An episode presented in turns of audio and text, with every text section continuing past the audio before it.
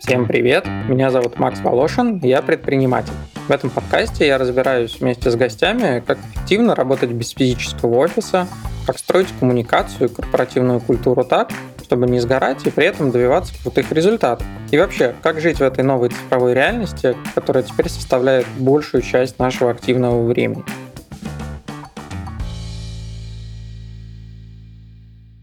Миша, привет! А, надо сказать, Максим, привет, да? Привет, Максим. Да, ну, в общем, давай начинать. А, собственно, Миша Сверлов, а, директор по развитию SkyPro. А, вот, мы сегодня будем разговаривать э, про то, как э, компания вместе с Мишей сначала переходила полный онлайн, потом в гибрид, и как это все трансформировалось дальше.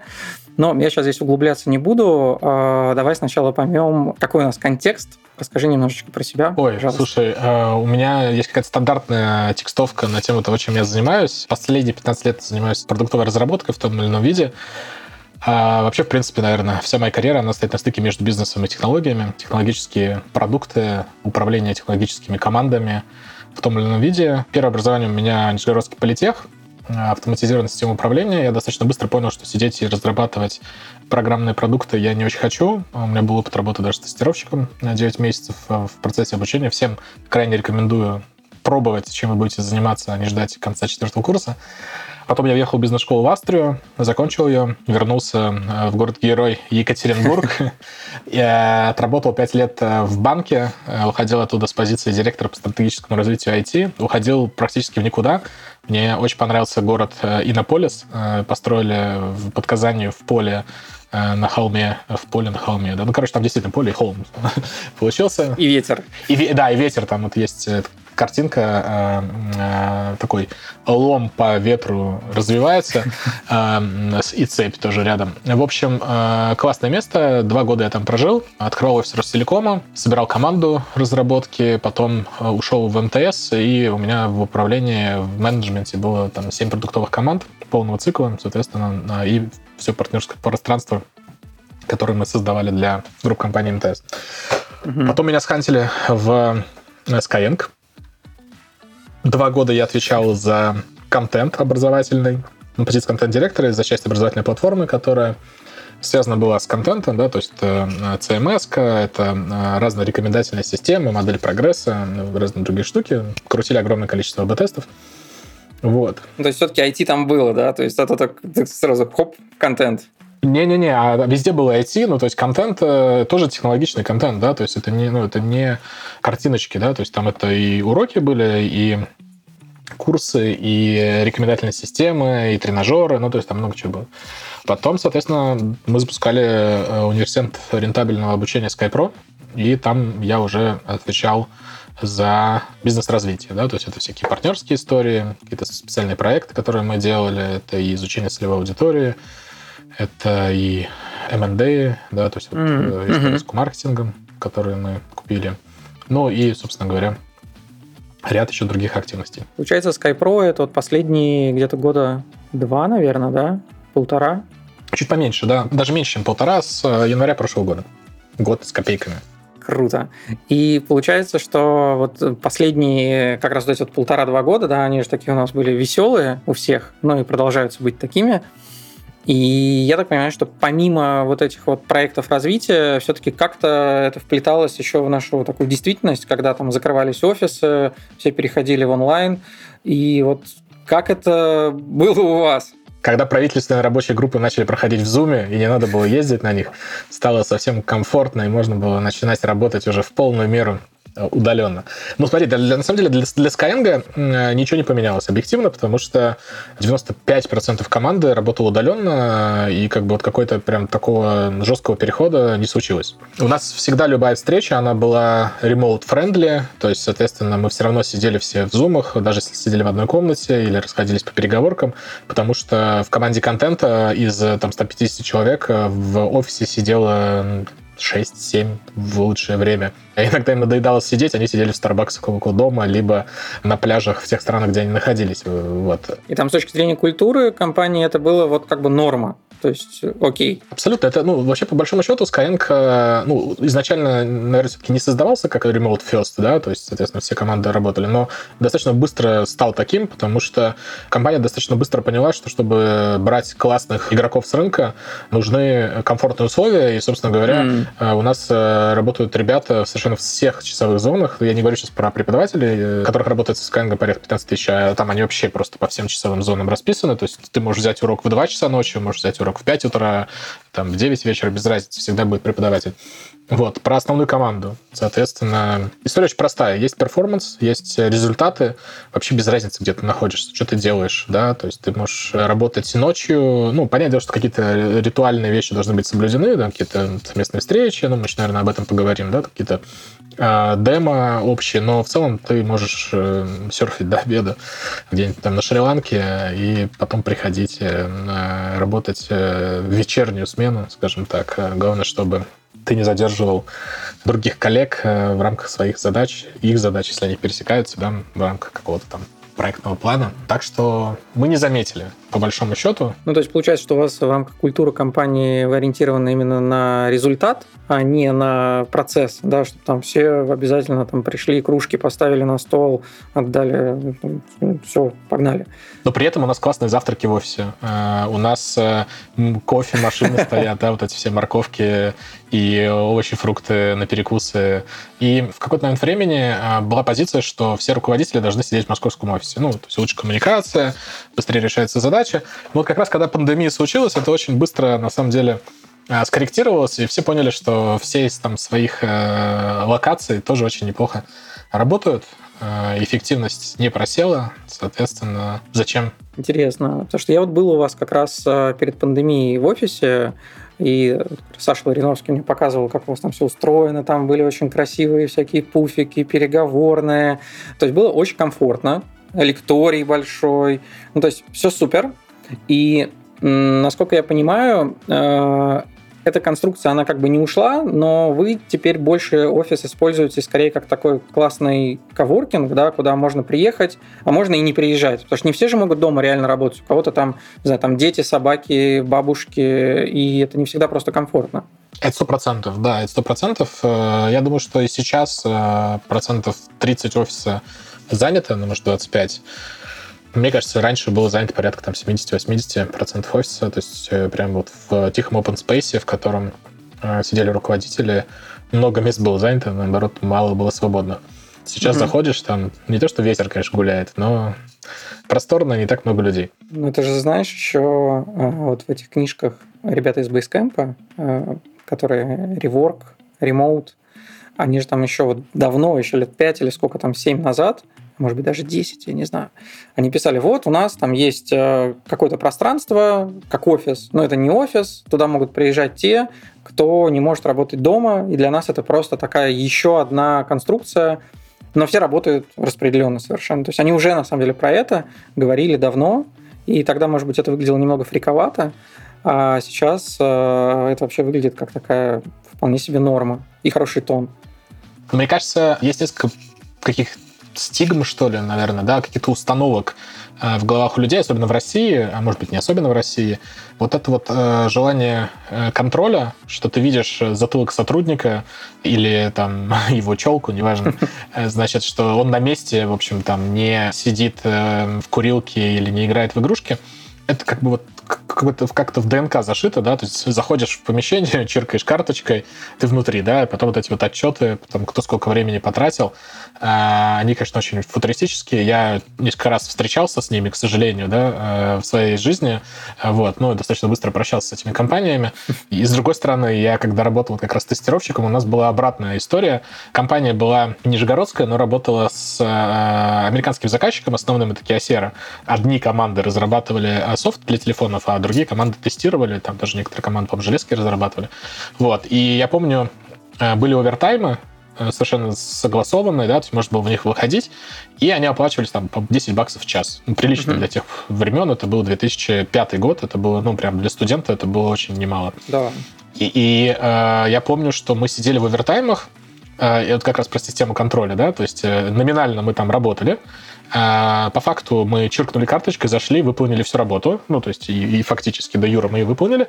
Поднимали сервак Counter-Strike и оставшееся время, оставшееся время овертайма, который был заложен на эту работу, ну, то есть мы же честно как бы сделали работу. Работу сделали, да. Работа сделана, в чем вопрос? Сидели, в общем, и занимались тем, за что сейчас э, могут э, дать 5 лет колонии. Угу. Играли в шутер. Ох, да, такие золотые деньги. Да, я тогда помню, я как раз э, за полгода работы э, машину купил. У меня еще даже не было прав. И мне как раз не было, по-моему, еще 18, что ли, если я не ошибаюсь. И я, короче, купил машину, э, потом получил права. Или нет, было уже 18. Ну, в общем, я не помню, но точно я с этих денег купил машину что, в принципе, для студента. И поднял, наверное, уровень хедшотов. Да, сто процентов там Dust, Dust 2, это прям было любимые карты. А Салат. Но это все было, да, да давно точно. и неправда. Это, наверное, последние разы, когда я вообще играл в какие-то компьютерные игры, так чтобы вообще играть. Круто. Слушай, а давай вернемся немножечко вот как раз к структуре. Она связана с этим, то, что мы сейчас обсуждали, про результат и про то, что не обязательно находиться в офисе, не обязательно смотреть на челку и затылок. А как вот с точки зрения Skyeng, почему так получилось вообще? То есть этот код его кто-то задал внутри или он образовался как-то сам? Как это происходило?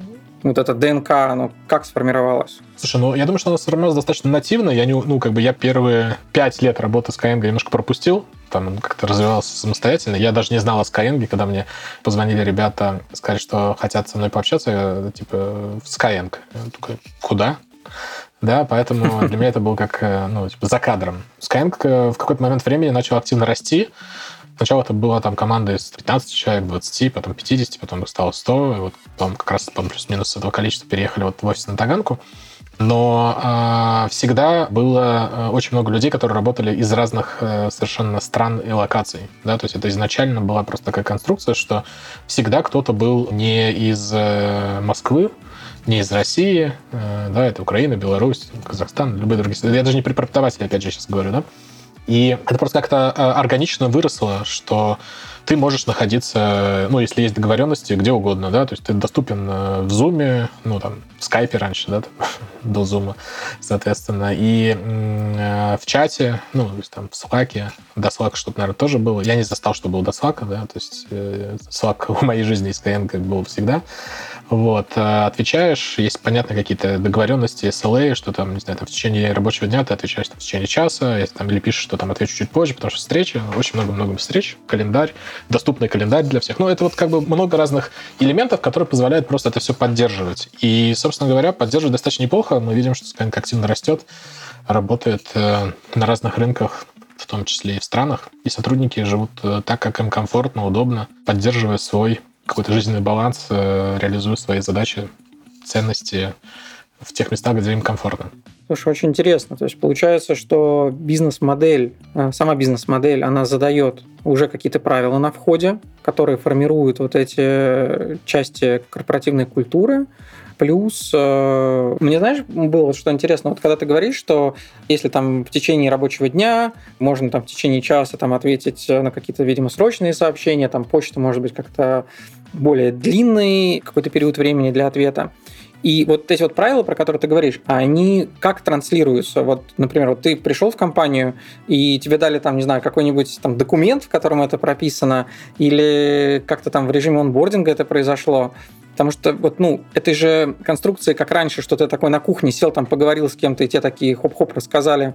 Этого же нет. То есть первое, что ты видишь, там, не знаю, чатик в телеге или там в слэке, и вот твой новый офис, друг. Ну, во-первых, конечно же, это накладывает э, супер э, большие обязательства на качество менеджмента, на качество всех процессов. Вот э, Глеб Кудрявцев, руководитель продуктов Skyeng, он э, там вот статья есть на VC, можете потом посмотреть, кто будет слушать, может, мы ее приложим. Приложим, да. На тему вообще, в принципе, удаленной работы. И вот у него есть отличная цитата, она мне очень нравится, что офис прощает плохой менеджмент, а удаленка нет. Ну и он как бы считает, что удаленка лучше, она как раз делает э, криворуких менеджеров пряморукими, да, потому что если у тебя нету системы, нету прозрачности, последовательности, логики структуры, то э, в офлайне ты можешь выехать за счет там красивого глаза, громкого голоса, собрать всех в комнате и так далее, да, а в онлайне все, ты вне зоны слышимости, видимости и контроля, да, то есть э, ты не контролируешь никого. Можно, конечно, смотреть, опять же, там на э, активности в, в там, чатах Slack, да, как вот была история с Ксолой, что там увольняли людей по принципу. Uh-huh. Но это как бы это же было создано самими менеджерами этой ситуации, да, то есть, соответственно, они позволяли yeah. Э, людям э, вести себя так, да, то есть здесь вопрос не про жесткие как бы правила, да, а про нормальные открытые договоренности, то есть когда ты доносишь ценность того, почему это важно.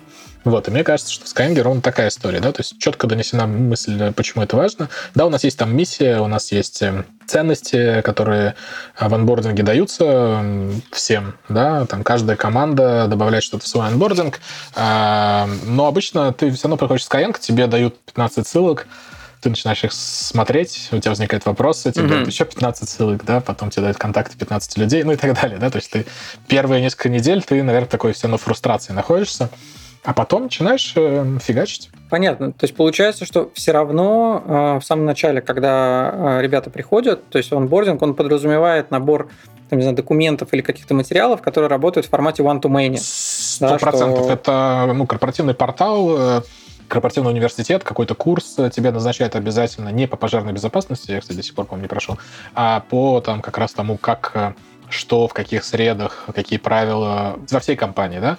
Потом дальше есть у каждой команды есть какие-то свои там рюшечки-погремушечки, э, какие-то ритуалы, которые относятся только к ним. Mm. То есть получается, что есть какие-то общие правила, и при этом там, не знаю, там каждое какое-то направление может еще туда допилить что-нибудь да, свое. Да. Ну, какая-то своя такая хартия. Ага. Ну, то есть, э, вот, это не пираты, которые против всего, да, а это просто ну, разделяется общие ценности, миссия, но при этом есть еще свои особенности комфортной как раз команде. И понятное дело, что каждая там вертикаль, там английский, дети и вот Sky Pro имеют все равно э, приличные отличия с точки зрения команд, с точки зрения подходов к менеджменту, к взаимодействию.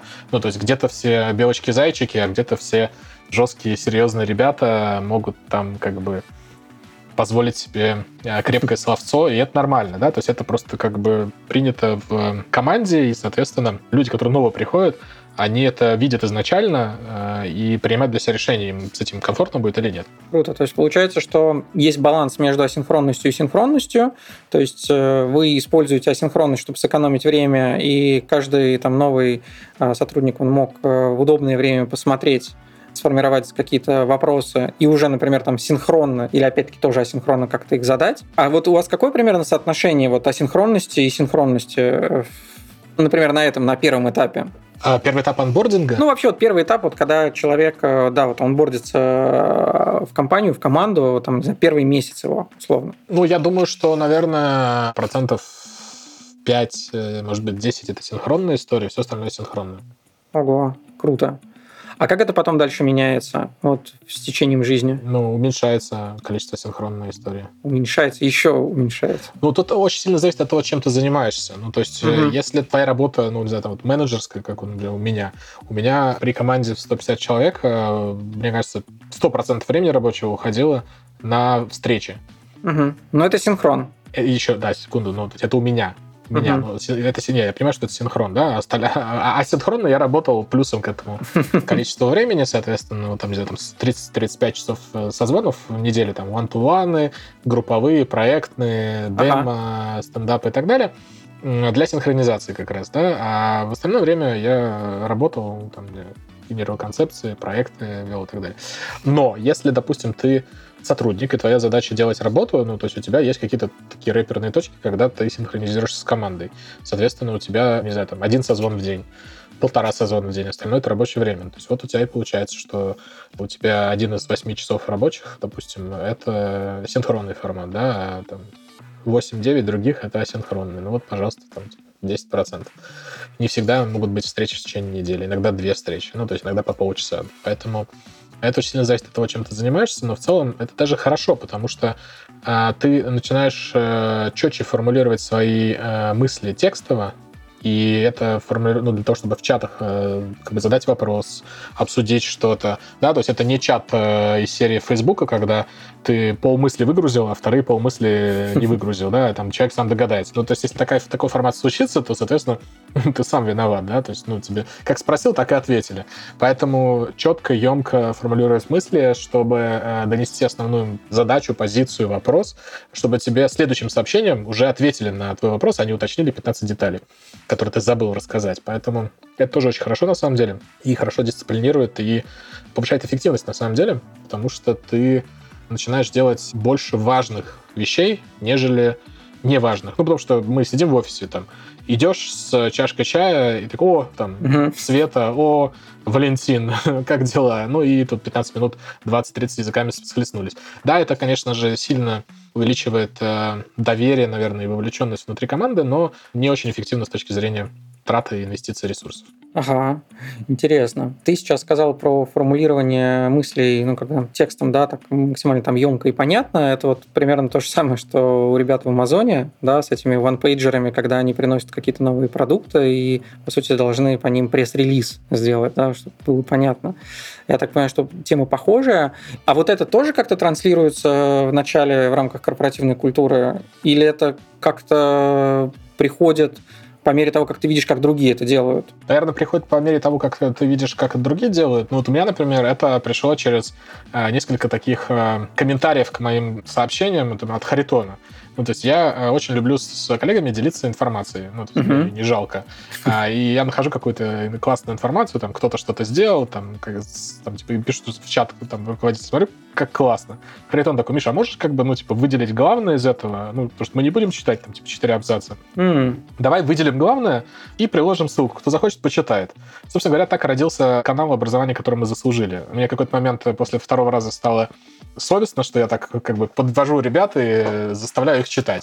Думаю, ну, в принципе, есть в этом логика, и мне не сложно, да, и я начал структурировать это все, а потом думаю, а что бы как бы не поделиться с миром, и э, начал вести канал, и говорю, ребят, кто хочет интересные э, новости образования, теха, педагогики и так далее, э, какие-то интервью классные, инсайты, пожалуйста, вот, и как бы вот все закрутилось.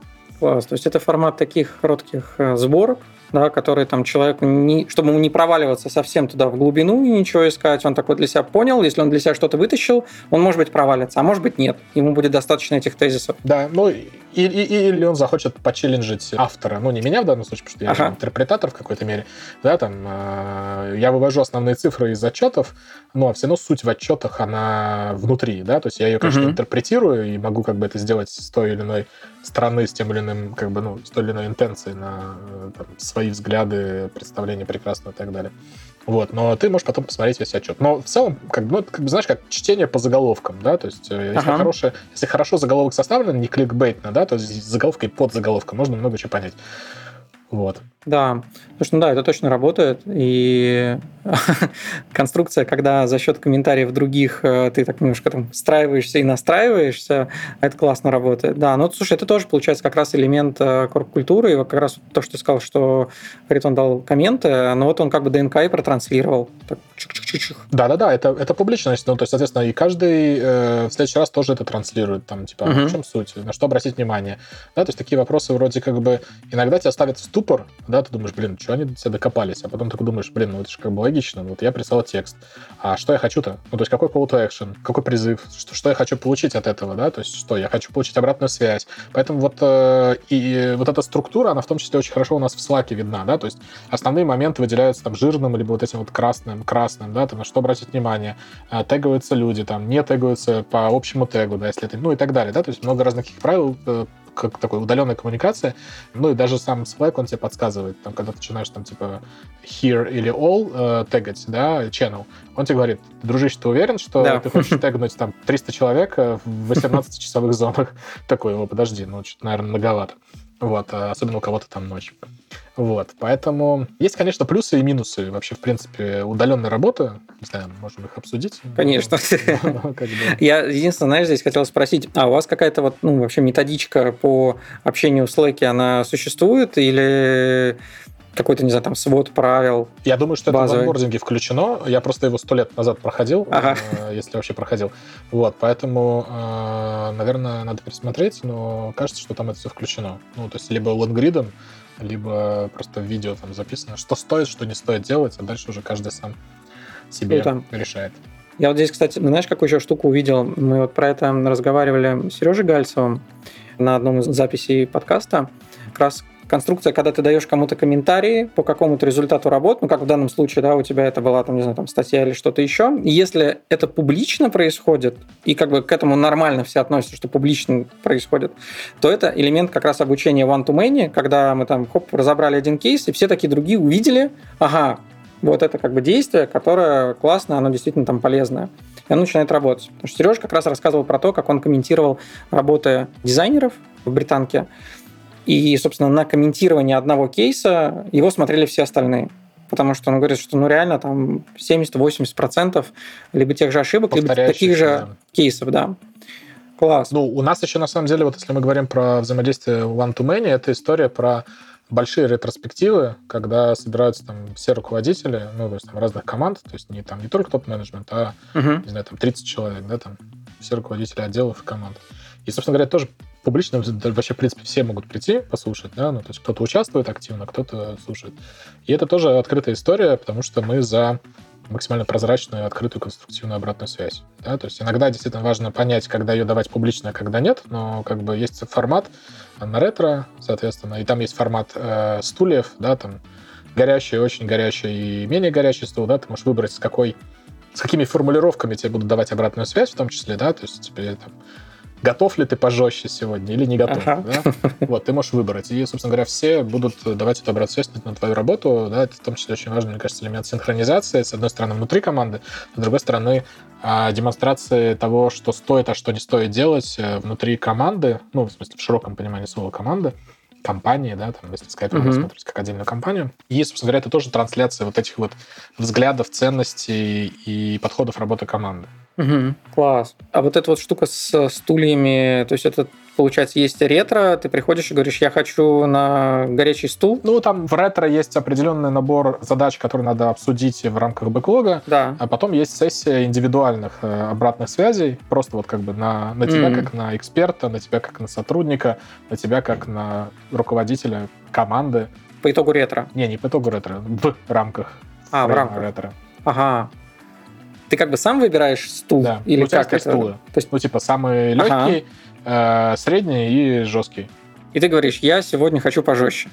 Ну да, да. Ты ставишь там свое имя, ну или там галочку около своего имени на пересечении стульев. Когда до тебя доходит, все видят, что ага, типа средней прожарки. Ага. Круто. Или там типа well done. Так что прям точно. Это получается, тебе дают обратную связь пожестче, не ты. Нет, тебе. Но ты угу. в этот момент даешь тому человеку, который попросил пожестче. Ага, понятно. Класс.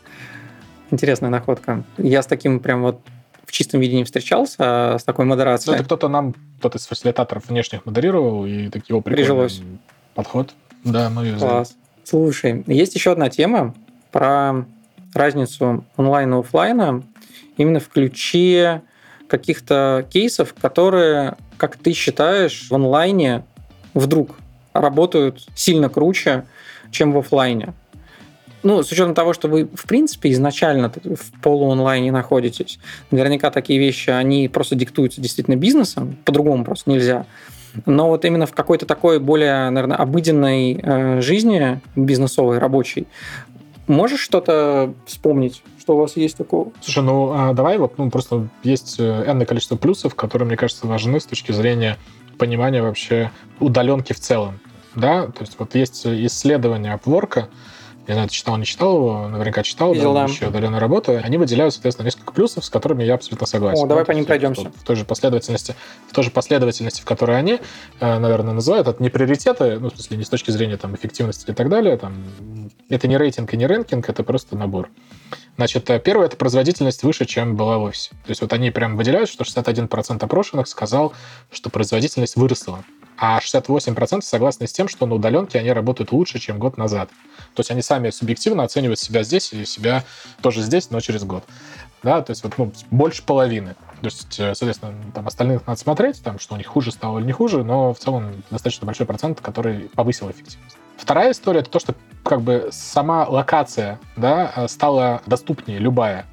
То есть ты можешь работать из деревни, с моря, главное, чтобы интернет был, да? То есть вот там по их оценкам 23 миллиона человек планируют переехать благодаря удаленке. Знаешь, кстати, вот я бы, может быть, вернулся к этим двум пунктам, немножечко их подискутировал бы с тобой, потому что, мне кажется, они связаны с тем, что ты говорил до этого. Я понял, что это те пункты, с которыми ты как раз согласен, но мне кажется, можно еще и сделать такую привязку. Вот когда мы говорим про эффективность, то получается же это не со всеми работает. Ну, то есть, условно говоря, вот именно с теми ребятами, которые готовы были эффективно работать вне зависимости от стен офиса, да, и каких-то там высоких каблуков, то как бы и у них эта производительность, она и выросла. А, собственно, те люди... Что такое высокие каблуки? Ну, помнишь, мы с тобой обсуждали, что как бы ты можешь классно там а, выглядеть, хорошо как-то там заговорить, вот, но при этом работу не сделать. Но вроде как ты в офисе находишься и как бы присутствуешь, но, например, результата нет, но зато процесс есть какой-нибудь классный. А, окей, окей. Э, никогда не делал высокие каблуки. Да. Окей, значит, э, э, да, ну смотри, тут может быть знаешь, какая, ну, типа такая ошибка выжившего или не выжившего, логическая как минимум, что может быть, мы просто набираем людей, которые готовы к самодисциплине, потому что это тоже важный фактор на удаленной работе. И, собственно говоря, мы набираем людей, которые перформят, mm-hmm. не которые просто сидят с 8 там, до скольки там, до 5, чай попили и пошли домой. Да? Как в том самой истории про, по-моему, японский небоскреб, что там были учения пожарной безопасности, и весь небоскреб эвакуировали за там 4,5 минуты. Это было в рамках нормы, но как бы то есть 4,5 минуты. А потом э, неожиданно они решили проанализировать как раз по этим карточкам чудесным, да, которые на входе пикают и на выходе. А что происходит э, в 5 э, вечера, когда заканчивается рабочий день? В общем, 2 минуты, там, 15 секунд. Все сотрудники эвакуируются из здания. Ну, то есть как бы с работы. Вот. И это как раз не про Skyeng, да, то есть ты можешь прийти там в 9 вечера, там будут люди работать. Но иногда потому, что они пришли в 8, и им так классно на работе, что они работают до 9. Иногда потому что они пришли в удобное для них время и там остаются до 12. Mm-hmm.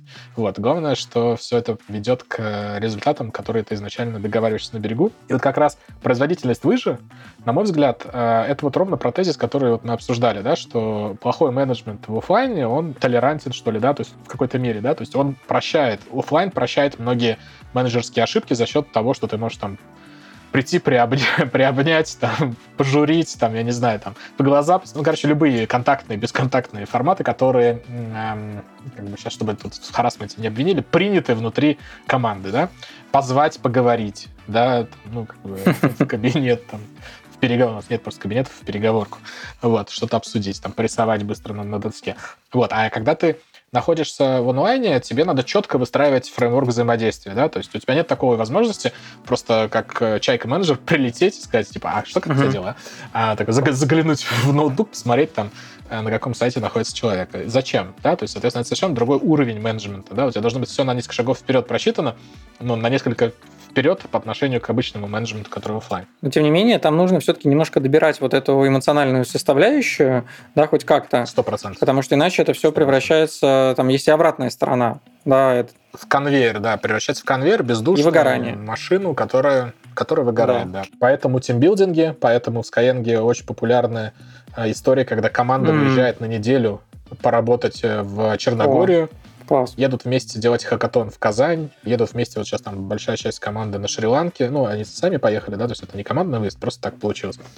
Вот, а, но в Черногорию, в угу. другие страны, в Турцию, там, это нормальная история, многие команды выезжают, и такой тимбилдинг, э, подзарядка, вообще, в принципе, друг друга увидеть э, хоть раз, потому что, ну, там реально многие сотрудники и в офисе никогда не были, да, то есть они как работают, там, не знаю, из Новосибирска, так и в Новосибирске находятся.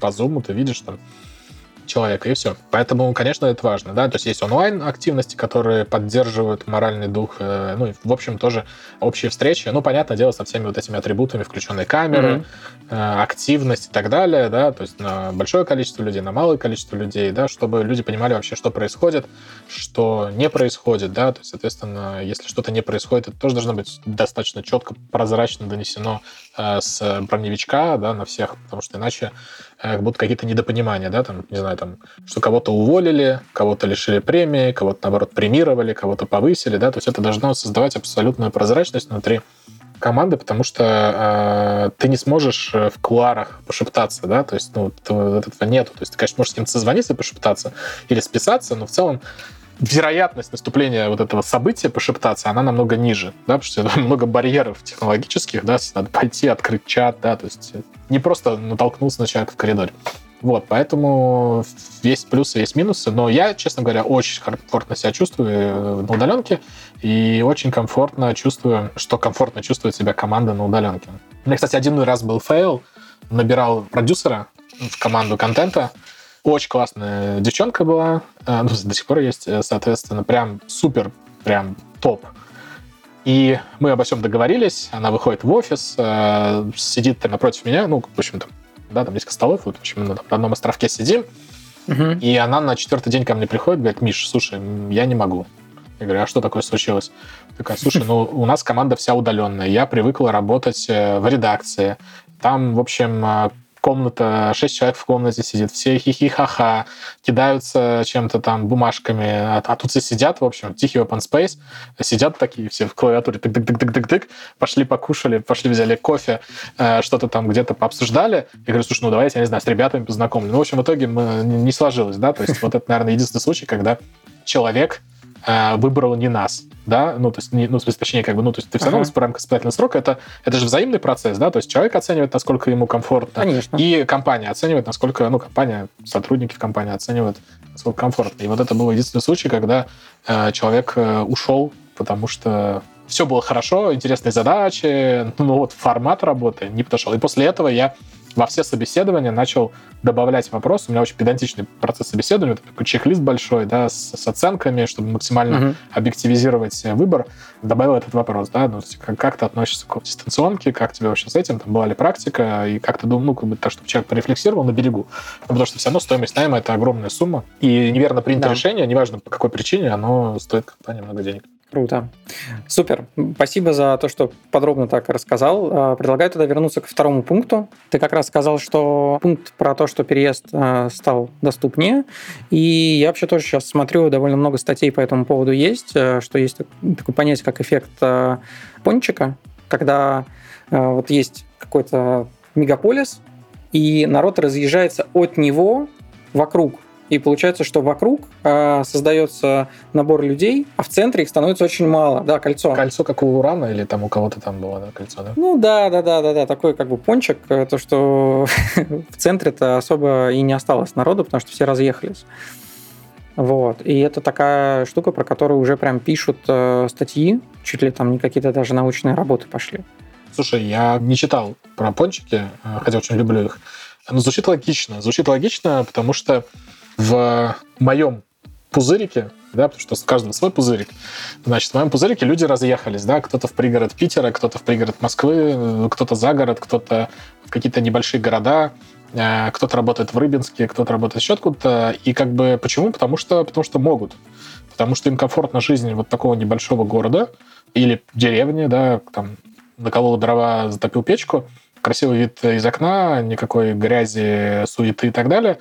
Вот, а кому-то, наоборот, нравится там, жить в центре. И это классно, что есть выбор, потому что мне кажется, что в основном мы строим жизнь вокруг нескольких основных точек. То есть первая точка — это э, дети, если они есть. Соответственно, это школа, садики, да, и все, ты как бы привязан к этому. То есть э, ты считаешь, сколько тебе по времени будет э, отвезти ребенка в садик, если там это уже больше там, 15 минут или 20, ну, в рамках Москвы полчаса на машине, это уже проблемка, да. Соответственно, ты тратишь, начинаешь существенное время, а это эмоции, силы, баланс и так далее, да. Энергия, как сейчас модно говорить жизненная. А вторая история — это работа. Соответственно, как только тебе не надо ездить два часа из-за города на работу, во-первых, ты экономишь огромное количество времени, сил, эмоций, энергии, а во-вторых, ты, соответственно, работать начинаешь э, эффективнее, да, потому что ты там приехал два часа в пробке, там, не знаю, там, стресс, э, пока там переключился, еще час прошел, да, а потом надо готовиться обратно ехать, ну, как бы Поэтому э, кажется, что вот эта история, что даже сейчас госкомпании, мы сейчас трудоустраиваем выпускников наших в разные крупные компании, достаточно консервативные, там, не знаю, Роснано. Ну, они сейчас очень сильно трансформировались, но тем не менее, да, там, или Ростелеком, да, ну, любые приставки Рос, а, можно уже находить объявления э, вакансии, в смысле, да, о том, что сотрудники могут работать удаленно. Ну, то есть вот э, «Газпром», то, есть, как бы, ну, представляешь, да, что происходит в этом мире. И, конечно же, есть большое количество минусов пандемии, это огромная встряска для мира. Но в целом есть огромное количество плюсов, да, то есть, соответственно, люди вынужденно попробовали и поняли, что, а знаешь, оно работает. Ну, кроме того, что э, переход на дистант очень сильно подсветил все проблемы менеджмента и качество работы в целом, да, то есть, опять же, то есть это же не только менеджмент хорошо выезжает в офисе за счет э, физического присутствия, это же еще и сотрудник хорошо может выезжать в офисе за счет физического присутствия. А тут ты не видишь сотрудника, он тебя не видит. Если у вас плохая конструкция, то она через неделю очень ярко покажет, что все пошло не так да, покажет, причем на тех же самых форматах, которые ты ввел, каких-то рутинах, когда ты каждый день пишешь, там, не знаю, строплан на день, вечером ставишь крестики в слаке и галочки, что получилось ну, или раз в неделю отчет, да, то есть, соответственно, ты видишь просто там task tracker. Э, в офисе, ну, какой там tracker? Ну, как бы mm-hmm. сейчас я там записочку отправлю с первой парты на вторую, да. Э, или просто скажу, у меня все окей. Да, я такой, да, все классно, типа, что классно? Да, классно.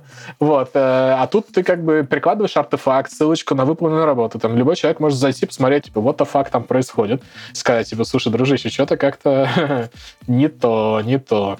Вот. А все документы доступны на общем Google, ну и так далее, да, то есть это, в принципе, и в офисной работе, по идее, должно быть, но как бы мы же все там были, все происходило не совсем так. Да, все так и есть.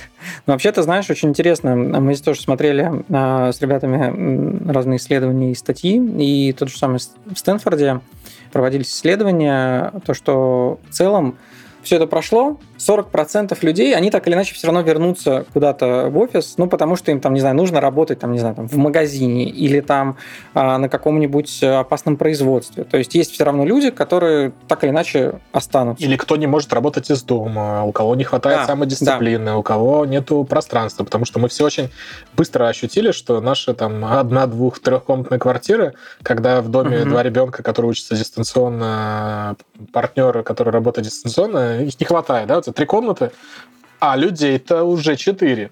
Ну, в общем, это да. все проблемы. Конечно же, э, многим комфортнее работать из дома, плюс какие-то ритуалы, что там папа пошел на работу, папа вернулся с работы, мама пошла на работу, мама вернулась с работы, да, переключение вот это, там, ты сел в метро, машину, ну, все равно это, в этом есть какие-то свои психологические плюсы, точно.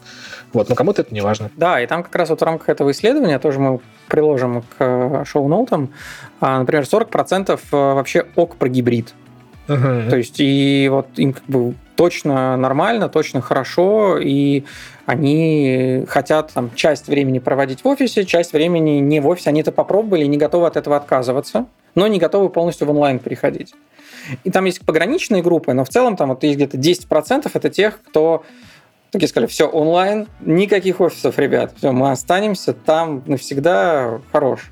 И получается, что вот эта довольно большая масса вот этих вот онлайновых и гибридных ребят, она по факту сейчас немножко меняет вообще э, и в том, как выстраивается работа по бизнес-процессам внутри, потому что ее нужно сразу выстраивать уже ну, во многих компаниях не только под офис. Да. И оказалось, что, блин, а народу-то, те, кто умеет это делать, их вообще единицы. Потому что те вот, кто так же, как вы, работал изначально в таком смешанном формате, их мало. И часто очень какие-то практики, они оставались внутри компании, и они там как-то не выносились наверх. То есть, да, там какие-то статьи где-то что-то есть, но их пока вообще мало. Слушай, ну, как только пандемия жахнула, меня пять компаний пригласили на тренинги для сотрудников. Я говорю, подожди, а что меня там? Такой, ну, вы-то точно умеете? Я говорю, ну, умею, ну, давай соберем, как бы, ну, я никогда не, не, не рассказывал, у меня нет было там, знаешь, курса про то, как работать удаленно. То есть есть практики, которые ты делаешь просто day by day, э, но, но, ну, как бы не задумываешься о том, почему, зачем, ну, то есть, как бы в целом, да, то есть они как бы есть, какие-то новые, которые ты привносишь сам, конечно, задумываешься, потому что они у тебя в голове родились, которые по умолчанию, это же как бы очевидно. Ну, то есть там, не знаю, поставить четко задачу по смарту, это же очевидно. Ну, как бы, не знаю, там, расписать план на неделю, это же очевидно. А проверить план э, выполнения, на, там, провести личную встречу с сотрудником, ну, я и в офлайне такое делал. Вот, э, поэтому, э, да, ну, это как раз про, про качество менеджмента, про компетенцию менеджеров и про уровень их какой-то осознанности управленческой в том числе. Абсолютно. потому что действительно, э, если у тебя там было не настроено, то оно вот сразу все и повылезало. Кстати, и... кстати, вот, наверное, угу. классно мы, наверное, приложим э, еще видео интервью. Ваня Заметин брал, ну, в рамках своего э, канала, брал интервью Харитона на тему как раз регулярного да. менеджмента. И мне кажется, там очень много полезного может быть для слушателей на эту тему. В целом про менеджмент, про э, какие-то ритуалы, про контроль, ну, в смысле, не про control-фрикство, да, а про, э, ну, то есть постановку задач и валидацию их выполнения. Я слушал этот выпуск, э, и мне вообще он очень понравился, потому что Харитон э, довольно системно все раскладывает, и мне кажется, вот в этой системности, в том числе и сила Skyeng и как бы Sky Pro, потому что это как раз такая часть ДНК, которая дальше транслировалась везде от основателей. И если этот подход изначально системный, то он помогает справляться и даже с такими непонятными ситуациями, как пандемия и так далее. Ну, вы, конечно, оказались э, более подготовленными, чем многие другие. Ну, я реально как бы не видно. Ну, э, я нашел только плюсы, что там перестало быть вот это правило для руководителей, что их нам, что нам, нам надо сидеть в офисе, и как бы все поняли, что все хорошо работает. И, ну, до этого ты можно было уезжать там на 3-6 месяцев в целом, когда договоренность такая была. Но когда у тебя есть опция э, находиться в любом месте планеты по настроению, да, чтобы случалось вот не так, что э, лето это время года, а географическая точка это вообще дорогого стоит, то есть и вызывает дополнительную лояльность к работодателю и Э, благодарность того, что ты вообще можешь это делать. И на самом деле э, вот сейчас даже какое-то конкурентное преимущество, например, Skyeng пропало, потому что это стали делать все, по большому, ну, то есть не все, но большинство. То есть если раньше мы могли э, говорить, что ты можешь работать из Владивостока в Москву, получать адекватную московскую зарплату, то сейчас это стало такой достаточно норма рынка, и мы как раз там вырабатываем, разрабатываем, ищем другие способы отстройки с точки зрения конкуренции за таланты. Да, так и есть. Э, все потихоньку начали в это переходить. Слушай, такой еще был вопрос, вот, наверное, как в продолжении нашего вот, текущего сейчас обсуждения. А как ты думаешь, как это все будет вот развиваться на горизонте, не знаю, там, трех-пяти лет, э, во что это может превратиться? Потому что, очевидно, это полностью это уже не откатится обратно. Наверное, не откатится. Я не знаю, ну, на Марс скоро полетим, я надеюсь. Илон Батькович Маск там нас уже отправит. Э, я думаю, что я где-то видел концепцию, сейчас я уже не вспомню где, что вообще страны как таковые сейчас уже начали все меньше и меньше влиять на людей, а на людей начали влиять корпорации, да, то есть, ну, не про то, что большой брат, mm-hmm. там, что, как сейчас там, Google, Amazon, Facebook, э, Netflix, как там аббревиатура, это была раньше GAF, а сейчас э, нафта, в общем, меняется, да, там меняется, да. компания, вот, что по большому счету ты вот можешь действительно стать гражданином мира. Ну, я надеюсь, что границы у нас все-таки не закроются никуда. Сейчас огромное количество стран предложили визы для удаленщиков да, фриланс-виза, как они там... Угу. Ой, Португалия, по-моему, Португалия, Польша, э, ну, короче, там стран 15, да, там можно на Маврикии жить, по-моему, ну, в общем, где хочешь, там живешь, да, там. Причем очень достаточно толерантный входной барьер, особенно для людей, которые работают в digital-сфере, а в основном все-таки удаленно работают все еще пока что в digital е, да, там, по-моему, что-то типа 1000 долларов должен быть доход на человека, ну, то есть это как бы, ну, такие достаточно угу. невысокие планки. То есть у нас э, новички после SkyPro выходят на зарплату там 45 60 э, тысяч рублей, там, тестировщики, да, там, аналитики, там, 80 плюс выходит. Да, уже 80 почти, плюс выходит.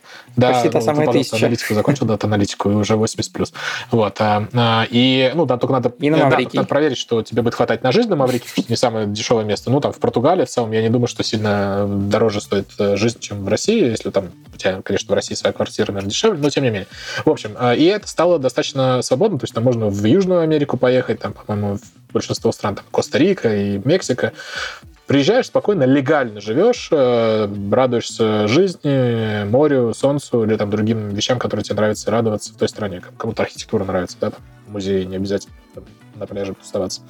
Вот, поэтому что будет? Э, ну, мне кажется, что вот мир, он все больше и больше глобализируется, и это классно, потому что люди начинают видеть разные страны. Мне вот очень грустно, что в России, там, по-моему, у 70% населения нету паспорта за границей.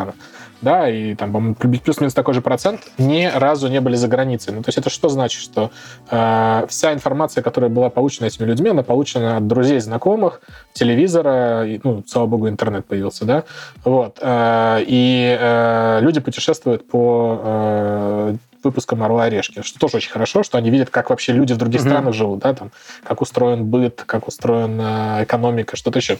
И это очень классно, потому что это обогащение, оно возвращается ну, через тебя в ту страну, откуда ты, в том числе, да, то есть ты начинаешь раскачивать эту лодку, ты начинаешь понимать, что можно делать что-то другое и выходить вот из этого пузыря выученной беспомощности, потому что вот мы не знаю, мы сейчас работаем с аудиторией, которая получает э, как половина населения России до 32 тысяч рублей. Медианная зарплата в России 32 рубля, соответственно, большинство, конечно, получает 15-20, да, но мы сейчас говорим про официальные цифры, вот, значит, э, там 50% рабочего населения в России получает 30 тысяч рублей, до 30 тысяч рублей. Соответственно, ну, они не видели просто примера, да, то есть вот ты общаешься с ними, ты проводишь э, Каздев, да, глубинное интервью, и э, такие, ну, а что, как бы, можно зарабатывать 50 тысяч рублей, так это что надо mm-hmm. сделать-то? Ну, то есть э, грабить, насиловать, убивать, э, красть э, какие-то другие незаконные вещи? Так нет, ну а что? Ну, типа, а программистом ты ну, а я как бы тупой, и я вообще там закончил колледж только на четверку или на тройку. Ну, как бы, вот, то есть это прям очень жесткие стереотипы того, что mm-hmm. я не могу не получать. И кажется, что вот эта вот история, она тоже очень сильно расширяет кругозор, да, то есть, ну, есть, конечно, другие исследования, что бедные беднеют, а богатые богатеют, но э, вот как раз э, мы очень хотим изменить эту историю, и этот тренд на то, что раскачать как раз сознание людей вырвать их из этого пузыря ограничений, из этой вынужденной беспомощности, э, когда у них нет просто ролевых моделей. То есть они не видели, что кто-то вот из их городка, или даже города, из их района в городе вырвался и там работает в центре и получает там, не знаю, хотя бы 50 тысяч рублей. То есть реально вот, вот мы набираем людей на бесплатное обучение по модели ИСа, Income Share Agreement, там просто волосы встают, встают дыбом, что происходит. Ну, то есть, э, во-первых, у людей нету э, сбережений больше, чем там на полтора, по два месяца в среднем ни у кого в России, ну, кроме там небольшой прослойки. Да. Значит, э, во-вторых, соответственно, они не верят в себя даже. Я не смогу. Подожди, ну в смысле, ты даже еще не попробовал. То есть кто это вообще рассказал? Ну, как бы вот это очень грустно. И кажется, что вот эта вот глобализация, этот, э, эта возможность посмотреть на мир, она очень сильно может э, бустануть развитие всей цивилизации, наверное, так сказать глобально. Ну, конечно, лучше хочется на Марс. Хочется на Марс. Ну, то есть получается, что компании э, это новые государства, ну, по факту, да? То есть... В какой-то мере, да. То есть, э, понятное дело, что есть какие-то... Я постараюсь найти, может быть, приложим, если я найду материал на эту тему, статья. Прям очень классно было. Я просто сейчас плохо перескажу. Но мысль такая, да, что компания это а новые центры притяжения, собственно говоря, даже не с точки зрения своего влияния на мир, а с точки зрения, как бы, восприятие людей, да, то есть вот компания защищает человека, да, там оплачивает э, ДМ, ну и так много, много разных других социальных функций, в том числе выполняет. И как бы ассоциация с компанией, она намного выше, может быть, чем ассоциация с работодателем. Да, такое будущее э, вполне, вполне реалистичное. И действительно, вот то, про что ты говоришь, вот эта проблема потому что люди просто ну, не понимают, что может быть лучше и больше, и что ты действительно можешь, там, даже если у тебя там нет супер навыков программирования, можешь пойти начать э, работать э, в тестировании. В маркетинге, а, сначала в дизайне, в, маркетинге, да, кучу, кучу вариантов, и при этом это тебе дает, даст возможность, там, не знаю, жить там не в Брянской области, ну, как Брянская область может быть классная, да, а, и, скорее всего, она классная, но ты можешь, на самом деле, выбирать, где тебе жить, выбирать, э, с кем ты общаешься, выбирать, э, на что ты смотришь э, с утра, да, когда просыпаешься. Там у тебя какой-нибудь классный, там, не знаю, лес, закат, горы или что-то, что получилось, да, там, где родился, там и пригодился. То есть вот это сломать, это на самом деле очень круто. Вот, наверное, по итогу, где ты сам вдохновляешься? То есть вот у тебя много интересных фреймворков, подходов, Откуда ты это берешь? Где можно тебя покопировать людям, которые нас слушают? Меня, ну, я не, не уверен, что я самая лучшая ролевая модель для копирования, потому что очень много делается интуитивно э, и несистемно. Ну, то есть, соответственно, это, конечно, потом систематизируется, но в целом, наверное, больше на интуиции уезжает. Откуда я их беру? Ну, во-первых, я их беру из окружающего мира, да, если ты открыт к этому миру, то очень много чего можно найти. Это какой-то аутотренинг сейчас был, э, минутка аутотренинга, но я не совсем, не, не совсем про это, да, там, не возьмите за руки, не, там, не давайте похлопаем в ладоши, а про то, что э, ты для себя настраиваешь свое окружение. Ну, то есть вот реально. То есть так же, как у людей, которые живут э, в условном Урюпинске, они видят э, своих э, соседей, которые там, не знаю, с утра накатили, вечером откатили, да, там э, и так далее, да, также ты можешь настроить окружение, да, то есть это социальные сети. То есть у меня э, звездочки в Фейсбуке, там избранные, стоят на определенных людях, которые мне нравятся, их мысли близки, и хочется за ними следить, э, как бы иногда копировать, да, там что-то, да, или интерпретировать даже лучше, да, там, кради как художник. Mm-hmm. Вторая история, ну, в смысле, соцсети, это YouTube, в том числе каналы, то есть э, про то и в том формате, который позволяет тебе создавать вот этот твой уютный пузырек, да, в котором все хорошо или все плохо, в зависимости от настроения, но он твой. Значит, э, и это именно люди. Ну, люди, да. Я, честно говоря, э, мы когда с тобой обсуждали подкаст, мне очень сложно с с книгами, да, ну, то есть я прям реально в детстве вычитал всю библиотеку э, рядом с домом, э, там все вот эти вот детективы, российские, нероссийские, какие-то книги по фантастике, ну, прям как бы очень много. И целая тетрадка была с книгами, которые я прочитал, там, такие, ну, каждой строчке записано.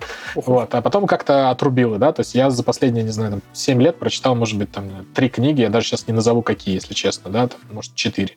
Вот, и в основном я читаю краткий жанр, это статьи, иногда э, заголовок плюс тизер, иногда чуть дальше, если интересно. Вот. Э, смотрю э, видео на Ютубе, не э, массово, да, но в основном это какие-то каналы типа «Русский норм» с интервью, да, когда ты можешь из обсуждений с да. классными людьми, которые чего-то достигли, выделить какие-то какие вещи, паттерны, какие-то инсайты, которые ты можешь забрать себе, такой, вау, классно. Ну, там, бизнес-секреты с Тиньковым, ну, вот, в общем, интервью Дудя, uh-huh, в принципе, нормально. Ну, редакция, ну, много чего интересного есть, а в зависимости от настроения, в зависимости от интереса. Вот. А, сериалов много смотрю, э, там тоже много полезного, интересного находится, да и просто отдохнуть хорошо. Переключиться, сейчас будет страшное слово, а, конференции. Uh-huh. Вот многие говорят, что на конференции там зачем ходить, это трата времени. А мне кажется, что это классная история, потому что на конференциях люди пытаются показать лучшее, что у них есть, Обычно говорят это максимально открыто, иногда перпендикулярно NDA, которые они подписывали внутри компании. И это как раз тоже хорошее место для получения качественной информации, механик, э, фреймворков, как ты сказал, да? чего-либо, да. Ну, благо сейчас конференции стали в онлайне, можно их смотреть в записи, можно смотреть э, в онлайн. А, кажется, что это совсем стало доступно, но тут тоже у нас какой-то баланс, потому что, ну, целый день смотреть, надо еще успеть поработать. Да, история с конференциями, на самом деле, супер рабочая. Я здесь с тобой очень согласен, и для меня они всегда были и остаются тем, что детонируют какие-то идеи и инсайты. То есть ты смотришь этот поток, и у тебя на что-то... пересечении рождается. Щелкнуло, рождается на, пересечении, да. на пересечении, да. Всегда так. И вот раньше, я помню, мы даже с ребятами, когда ездили на конференции, в том числе там на Теховые все, мы просто вот ходили, записывали, обменивались потом сборками по итогу дня, и у нас получалось таких два уровня. То есть, с одной стороны, это была сборка инсайтов каждого человека, а потом, когда еще все обменялись этими инсайтами, на этих инсайтах еще были производные инсайты. Очень классно. И это было офигенно.